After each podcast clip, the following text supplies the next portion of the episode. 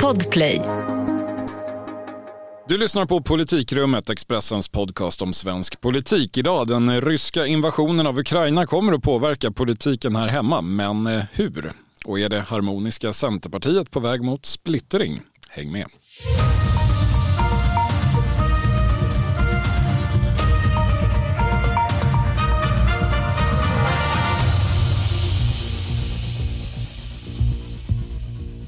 Det är tisdag den 22 februari och dags för ett litet jubileum. Det är nämligen det 20 sammanträdet här i politikrummet idag med Helena Gissén. Hej. Thomas Nordenskjöld Hallå. och mig, Viktor Bartkron. Ja, det här firandet sker dock mot en lite mörk bakgrund. Igår kväll så gick ju rysk militär officiellt in i de ukrainska regionerna Donetsk och Luhansk. Och få tror att det kommer att stanna där. Ryssland har stationerat hundratusentals soldater runt Ukraina och eh, presidenten Putin höll igår kväll ett tal där han väl mer eller mindre ifrågasatte Ukrainas existens som stat. Eh, Statsminister Magdalena Andersson höll pressträff alldeles nyss och vi ska lyssna lite grann på det. Och Sverige fördömer kraftfullt Rysslands agerande. Agerandet hotar fred och säkerhet i Ukraina och hela regionen. Ansvaret för detta faller enbart på den ryska politiska ledningen. Det här var väl inga konstigheter, men vissa andra saker har väckt lite uppseende, Helena, med Ja. den här pressträffen. Man kan konstatera nu att eh, statsministern redan får en hel del kritik för att hon bad att få återkomma med en definition på ordet invasion när hon fick frågan om det var det det här handlar om. Och det är bara att konstatera att det kan ju vara hedervärt i och för sig då att erkänna om man inte bottnar i en fråga men samtidigt så är det ju lite märkligt kanske att statsministern efter så långvarig rysk upptrappning inte har de här definitionerna klara för sig. Kanske kunde ha tagit eh, reda på definitionen Det är innan. lite intressant för man, annars är det ofta som i den här typen av kriser att man det, det liksom förväntas att det ska bli nationell samling och så men det är ju speciellt nu eftersom det är ett valår och så. Det här kanske är ett tecken på, vi får väl se vad det blir av det hela men att det kanske inte är så att eh, det blir eh, nationell samling och eh, någon form av borgfred. Nej, reaktionerna här tyder ju inte på det. Upptrappningen till det har väl inte heller gjort det med tanke på hur NATO-frågan har då aktualiserats. Men jag tänkte att vi behöver prata lite om det. Den här uppseglande krisen som ju förvärras för varje vecka och dag kastar ju en skugga över den politiska verksamheten i övrigt i, i världen och även i Sverige som ju trots allt ligger ganska nära Ryssland. Och mycket talar ju nu för att det här blir en faktor att förhålla sig till på kort sikt, eh, på lång sikt dessvärre, men också på den medellånga sikten som är just eh, höstens val. Hur tänker man i partierna undrar jag då kring den här krisen som ju precis som du är inne på Thomas inte är ny.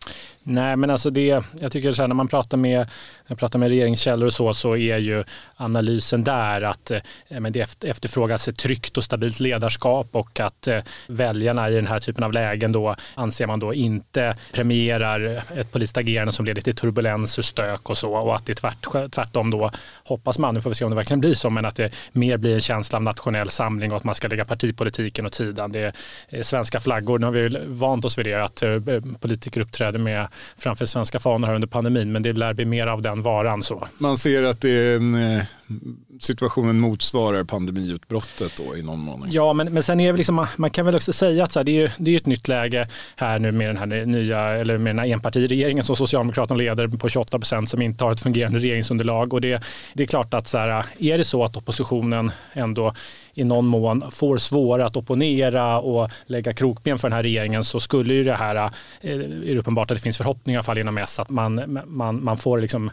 lite lugnare politisk tillvaro fram till valet. Vad gör man då konkret politiskt här och nu? Vad är det för åt...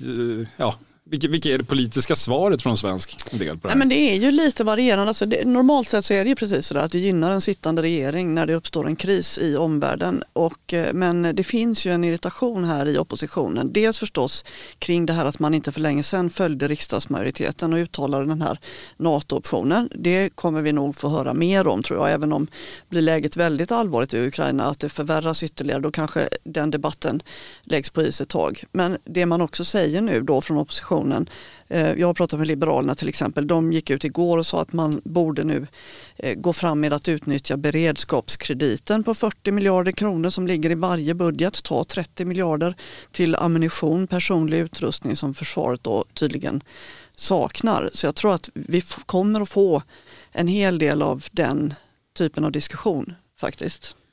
Nej, men så, så, är det ju garanterat. Alltså, något som jag tycker man kan notera här också man, när man pratar runt framförallt då från eh, regeringssidan och dessa underlagen då, eh, som någonstans ändå finns där i form av bland annat Centerpartiet är att både socialdemokrater och centerpartister ser ju att den här liksom eh, SD-frågan, den så kallade SD-frågan får en annan laddning i och med Rysslands agerande och att säkerhetspolitiken kommer upp på agendan. Eh, eh, få kanske missade att Jimmie Åkesson förra veckans eh, upplaga inslag av 30 minuter med Anders Holmberg fick frågan om eh, där han skulle då eh, ta ställning till om man föredrog eh, president Putin eller USAs motsvarighet Biden då och väl tog ett tag innan han gav ett svar där får man säga. Ja, får säga det. Sverigedemokraterna själva menar att han var mycket tydlig med att han föredrar det amerikanska samhällssystemet framför det ryska men han vill inte ha någon av dem som svensk premiärminister och bla bla bla bla bla.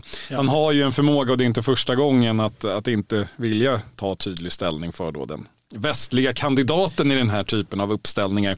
Och det finns ju en mycket längre historia med Sverigedemokratiska kopplingar till, till Ryssland som det här, de här frågorna ställs mot bakgrund av. Ja, men det är väl liksom, jag tycker det är intressant att här någonstans så gör både, alltså det här är tydligt när man pratar även med ledande med liksom moderater och så och socialdemokrater så ser man ju att den här liksom, man identifierar då att det här är liksom har SD-frågan får en, en annan laddning i och med det här. Socialdemokraterna hoppas ju att det här ska spela med händerna, men det är ändå så att man i slutändan tror att det här valet återigen ska avgöras på SD-frågan. Nu blir den mer laddad eh, i och med detta tror man. Från moderat synvinkel så, så hör man, vilket är ganska intressant tycker jag, att det ändå där lyfts ju, alltså Moderaterna vill ju inte släppa in SD i regeringen. Och nu får och, de ett bra argument. Ja, men lite så så tror jag att det här ändå kan, det kan spela in där att det här, de, det finns ju även de i Moderaterna som tycker men varför ska vi ändå inte liksom släpp in Sverigedemokraterna i regeringen. Men det här, det är ju det är liksom tydligt tycker jag att rent generellt så är det så att Moderaterna de går väldigt sällan numera opponera mot SD.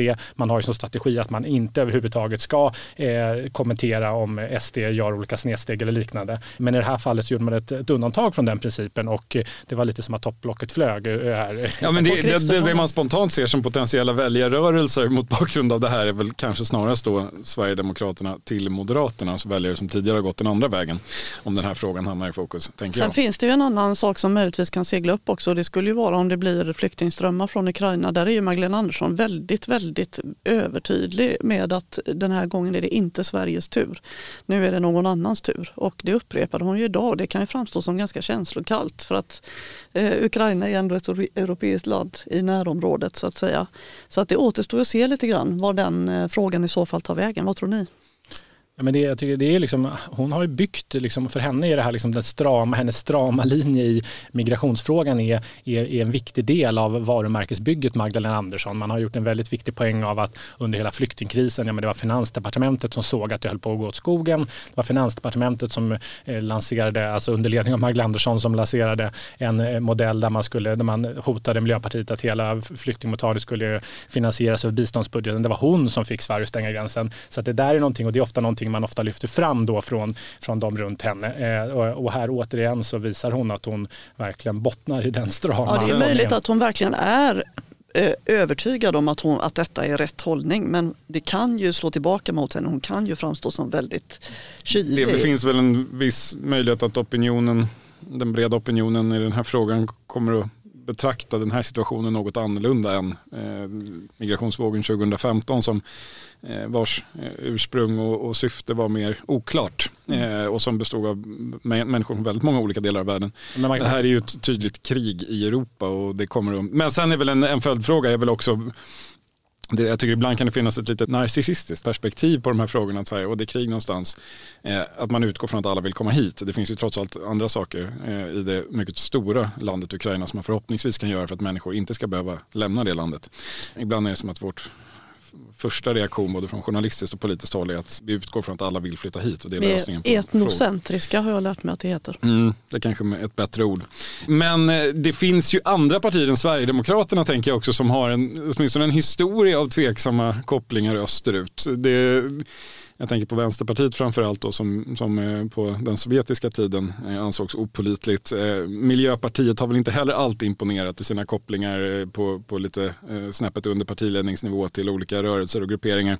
Är inte det här i själva verket ett slags ytterligare, precis som när coronan kom, fast kanske ännu mer så, något slags inte samlingsregeringsläge eh, kanske, men, men, men att det är den gamla mitten, den centerpartistiska meningen som stärks av det här då. Det är dit folk blickar. Det är nu de får de sin som... trepartikoalition, tänker du, med Socialdemokrater, Moderater och Centerpartister? Ja, man kan ju dra sig till minnes hösten 2018 när eh, den utdragna regeringsbildningen när både Stefan Löfven och Ulf Kristersson var väldigt eh, betonade att man inte skulle det var inte läge för någon eh, SM-regering eller någon lösning där utan det skulle man spara till ett riktigt krisläge. Ja, vi får väl se vart det här utvecklar sig men, men frågan finns ju där naturligtvis. Men, kan dyka upp igen, absolut. Ja. ja, den kommer att göra det om inte annat tack vare nästa ämne i den här podden.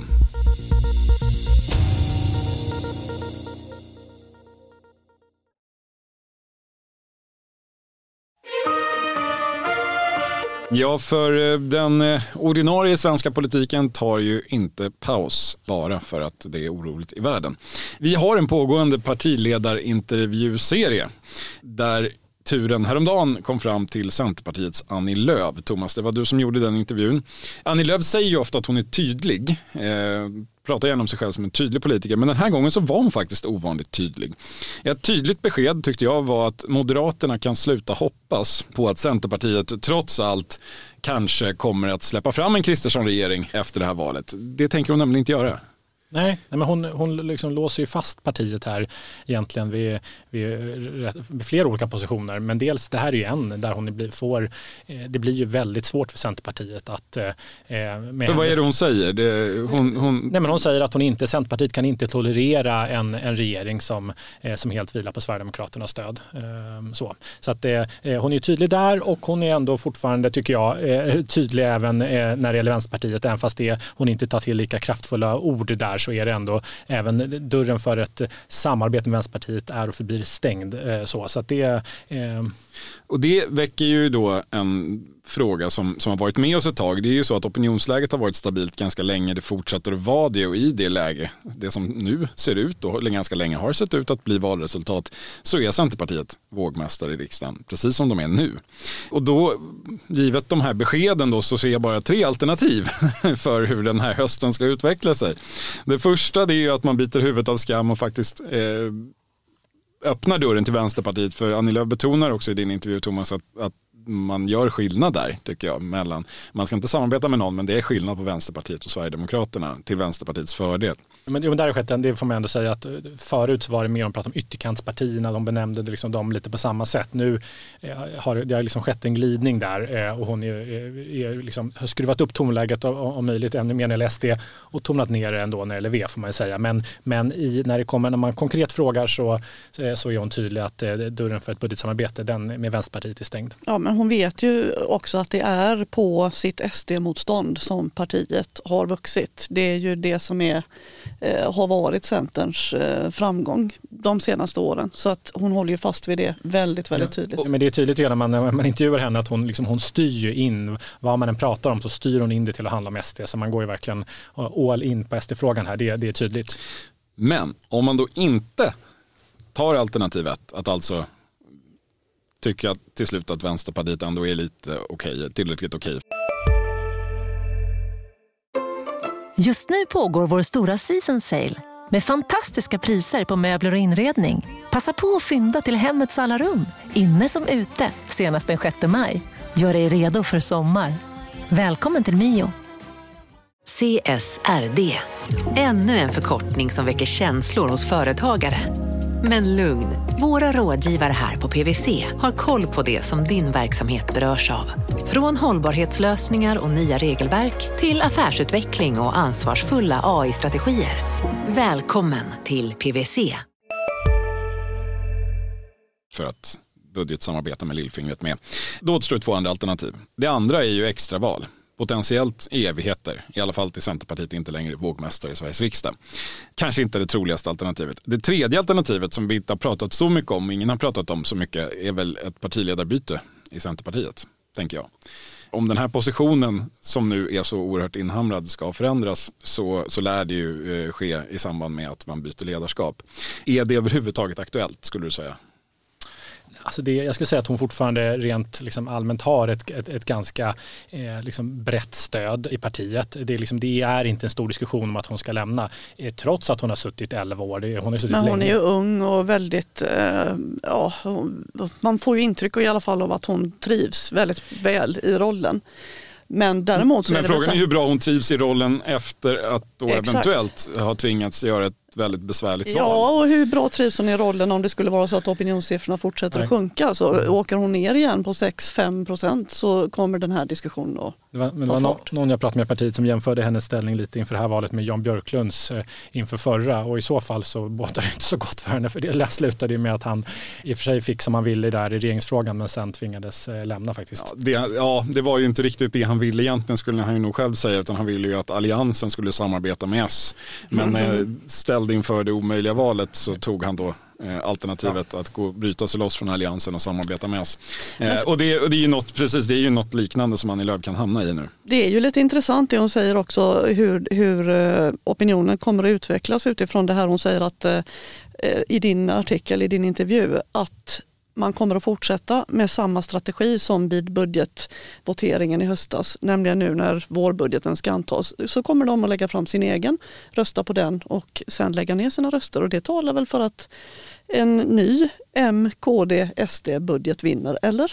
Ja, vi får väl se. Nu vet man ju eh, ännu mindre nu kanske med, eh, vet vi vad som väntar nu i och med det här Ukraina-krisen och vad som eventuellt läggs i regeringens budget. Om det bara handlar om höjda försvarsanslag och övrigt en ganska opolitisk budget. Så, men verkligen, det är ytterst osäkert eh, vad, vad som händer med, med regeringens budget. Så är det. Och då blir det ju lite konstigt att Centerpartiet stö stödjer en statsminister men fäller hennes politik. Men det är ju så, här, jag tycker det, det, det är liksom lite kärnan i detta. Att det, det är tydligt här tycker jag att man när man pratar runt Centerpartiet att det för första gången eh, på länge ändå finns vad man kan, tycker jag man skulle kunna beteckna som fraktioner i partiet och det finns en tydlig fraktion som är, ändå är emot Centerpartiets, eh, men den här liksom strategin att eh, eh, göra SD-frågan till ett huvudnummer och även då emot samarbetet vänsterut. Och det de ändå har lyckats med, du var inne på det Helena, men är ju att de sätter gränser för Annie Lööf. Vi såg ju här då i samband med att eh, Magdalena Andersson skulle väljas till statsminister hur Centerpartiet då valde att släppa fram för tredje gången den här mandatperioden eh, en socialdemokratisk statsminister och regering. Där fick hon med sig partiet.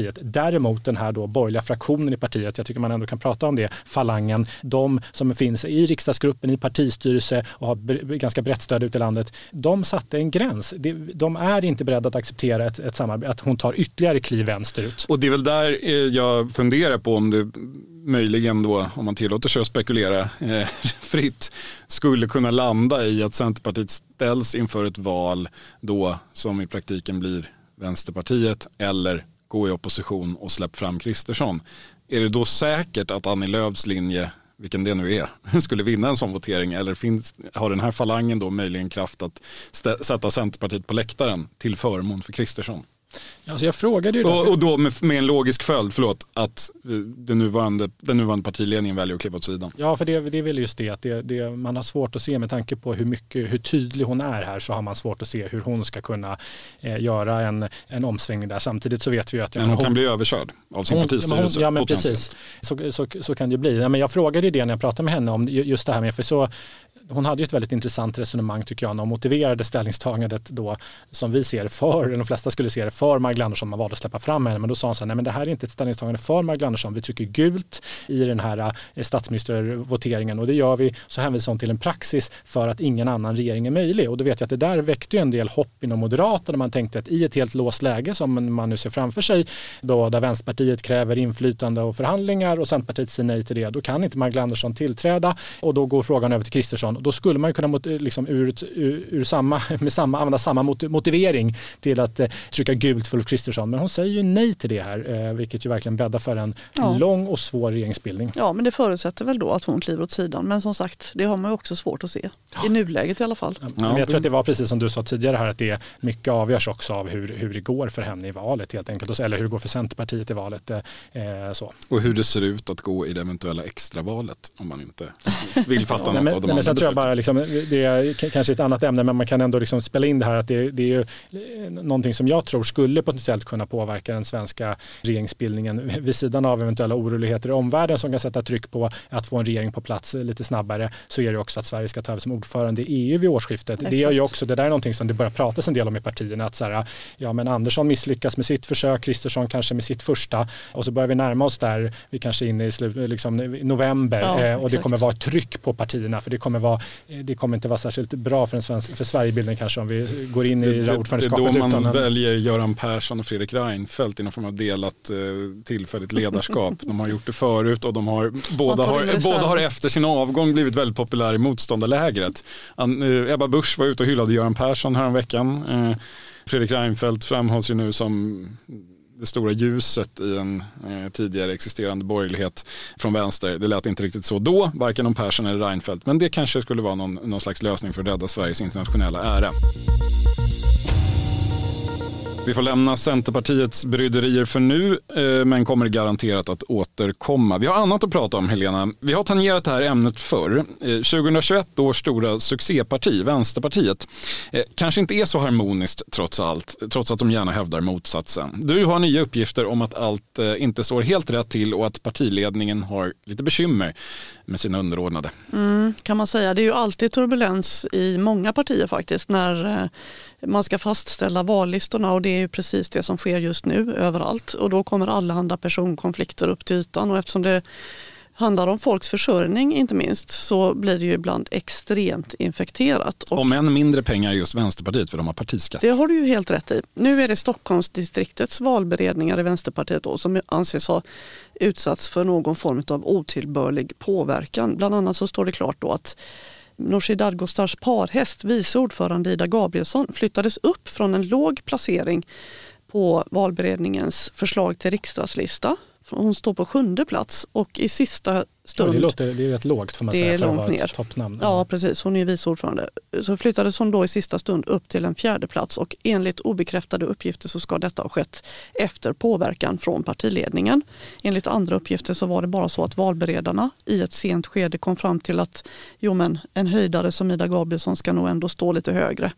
Men det vi vet är att biträdande partisekreterare Hanna Gedin ska ha kontaktat, eller vet och vet, men det är i alla fall solklara uppgifter, kontaktat olika valberedningar i landet och bett dem höra av sig om det var så att de planerade stora personförändringar som skulle behöva hanteras av media, som det hette. Och, det fick, och, så blev det nu. Det är ju ett okonventionellt agerande kan man ju säga som vissa tolkar som påverkan. Men är det så att man liksom här också, att det finns eh, liksom uppfattning att man från, då, från initialt i alla fall från Stockholm då, partidistriktet i Stockholm ville markera lite mot partiledningen genom att placera Gabrielsson ganska långt ner? Ja, det, det är ju detta att det finns ju eh, olika påståenden om att det är ett kompisstyre då, att Nooshi Dadgostar och Ida Gabrielsson är eh, som ler och långhalm och det finns även andra personkopplingar som har med äktenskap och gammal vänskap mellan personer i ledande positioner att göra då.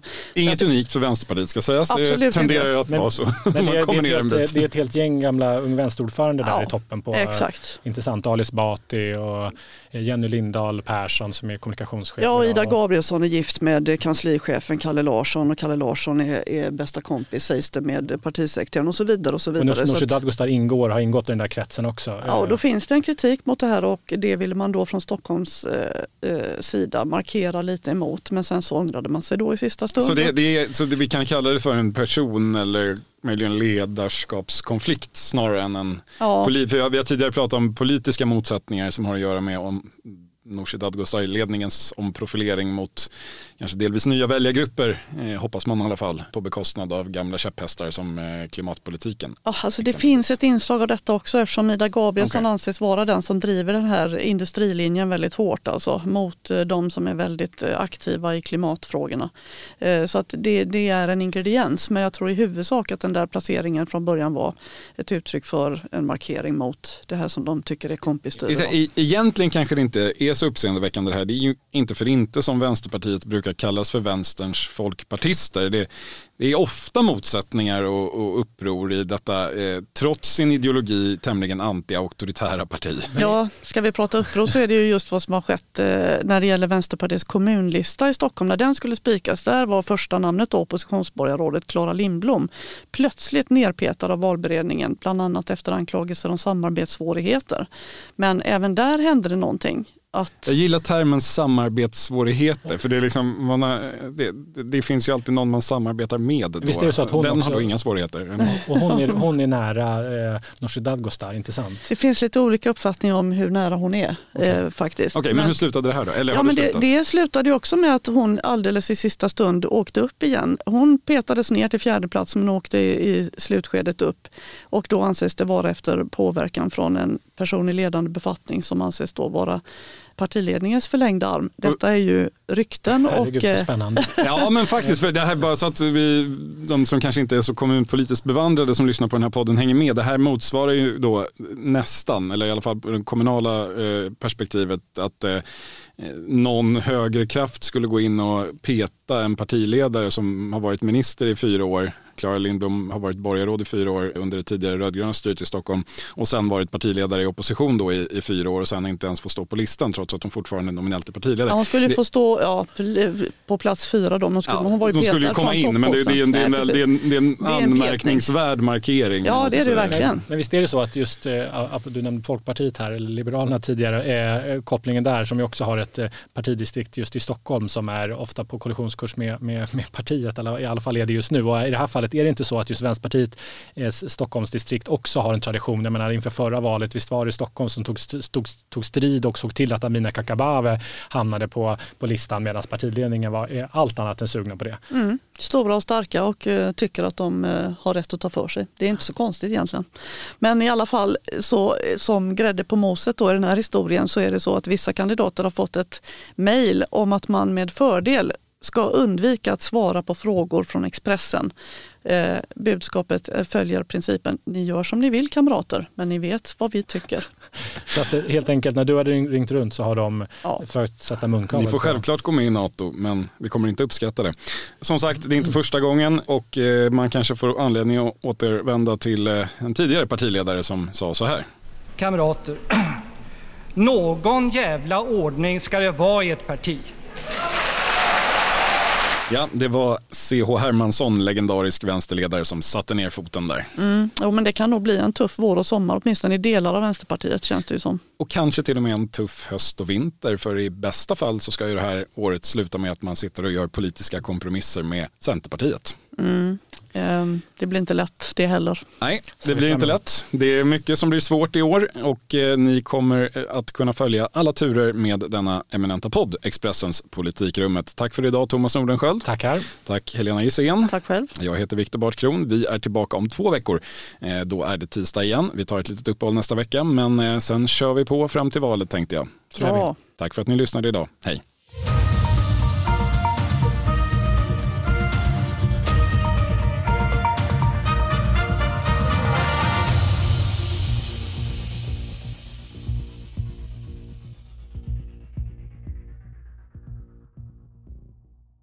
Du har lyssnat på en podcast från Expressen. Ansvarig utgivare Klas Granström. CSRD, ännu en förkortning som väcker känslor hos företagare. Men lugn, våra rådgivare här på PWC har koll på det som din verksamhet berörs av. Från hållbarhetslösningar och nya regelverk till affärsutveckling och ansvarsfulla AI-strategier. Välkommen till PWC.